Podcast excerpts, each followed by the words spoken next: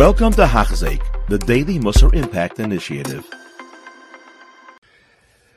We're in Parak Yotes, Shir Yud Zion, and uh, we are discussing the Indian of um, Chasidus and the elements of Chasidus, how one achieves it, and we were discussing under the Geder of Chasidus Mitam Avas Hashem, the third level, the third um, aspect of it, which is Kina, which is that a person has to be zealous. He has to have a stand up for HaKadosh Baruch Hu and be jealous for HaKadosh Baruch Hu, so to speak. Hashishi. So the Ramchal says the third aspect of Chasidus Mitam Ava, Avas Hashem, is Kina. Shiyad Makane L'Shem Katre, a person has to be zealous in the name of HaKadosh Baruch Hu, Soines Misanov, to have hatred for those who hate Hashem, Umishtadal Lachniam, Bamesha Yuchal, and you have to try to overcome them and put them down any way you can. For Kvod Shemayim. If somebody's standing up against HaKadosh Baruch Hu, one has to stand up uh, in, in that in the defense and to stand up for HaKadosh Baruch Hu. V'umasha Omar David Olav Hashalom, and that's what David HaMelech said in Tilim, Halei Misanecha Hashem Esna, that the, the people that hate Hashem, I will hate, uh, is Kaimamecha, those who argue and fight against Hashem, I will fight against them. Takos Hasidus Anesim. This, this is what David HaMelech explained. Eliyahu Amar, Eliyahu Navi said, Kanoi kinesi lashem elikei tzvakos. I stood up and I was makana. I had, I was a kanoi for HaKadosh Baruch Hu. And we already see that HaKadosh Baruch Hu uh, gave a schar for that. Kemamar uh, uh, like the Pasuk says by Pinchas, Tachas Shekina Lelakov, by Yechaper Bnei Yisrael. HaKadosh Baruch Hu was made that uh, the, what Pinchas did was L'Shem Shemayim. And therefore, um, because what he did was Hashem Shemayim, that HaKadosh Baruch Hu was going to give him schar, and uh, he, he did it in the proper way, and it's a proper midah that a person should be makana for HaKadosh Baruch Hu. So, you know, there are a couple of uh, just interesting stories to point out. Number one, there was a Maisa once that's brought this forum from Shlomo Zalman Auerbach. uh, while he was Rosh Yeshiva in Kol Torah, there was a Maisa with a yeshiva that uh, had a manal and it wasn't uh, going in the proper derech and uh, he felt it was important to come out publicly against it, that they should uh, re- relieve this manal and go on, on, a different mahalach. And he did, and he stood up strongly. And uh, later, uh, one evening, he got a call that this person wanted to come see him, and he invited him to come to the house. He, he, he brought him to his apartment. He was machabed him tremendously, and he explained to him why he wasn't the right person for this job and why this wasn't a good situation. And it was nothing personal, but he felt he had to stand up. And then he was malava him outside the house, and uh, uh, you know took him, walked him up the block, and you know to say goodbye when he left. And uh, then he came back to the house, and he said to his family I just wanted to show you um, how you how you prava machloikas l'shem shemayim. That if you want to do a machloikas in the proper way, this is how you do it. So uh, there's a, another ma'isa that's brought from Simcha Zissel that uh, in the times of Yerushalayim, when it was uh, still uh, in the early days, um, there was a, uh, uh, you know, many tzaddikim Yerushalayim and many chaburas of tzaddikim Yerushalayim. There was a yid by the name of Avram Weisfish, who was such a, a person who was a part of such of these chaburas that were uh, Elyon. And uh, then at one time in Shalim, when the first movie theater opened, so it was a big rash, and uh, many of the Taishavim you know, of the Yeshiva Yashin came out strongly against it.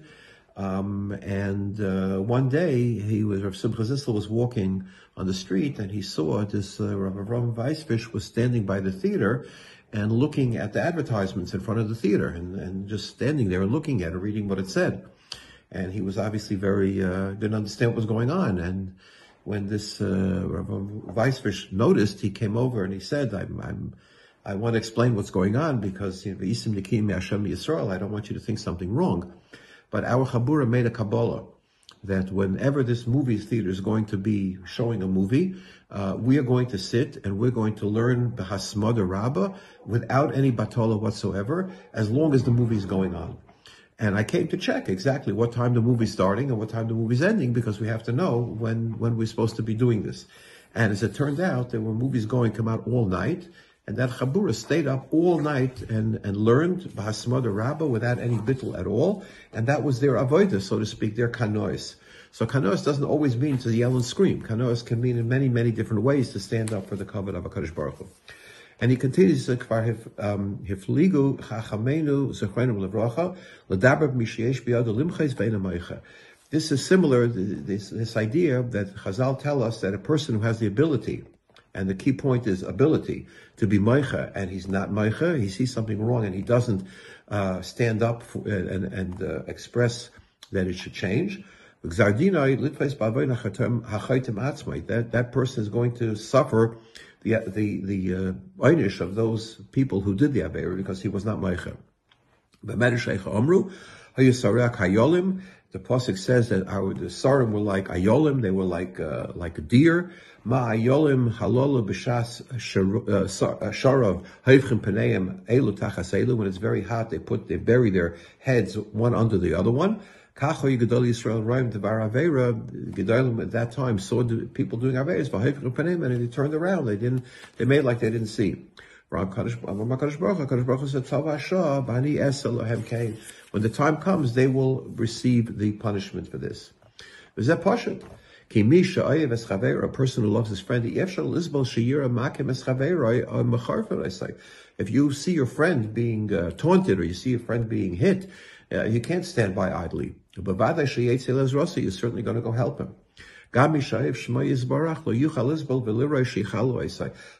if you see the uh, Chil Hashem, you can't stand by and see that and, and, and be quiet. Uh, you see people being over their mitzvahs, you can't stand by and be quiet. Uh,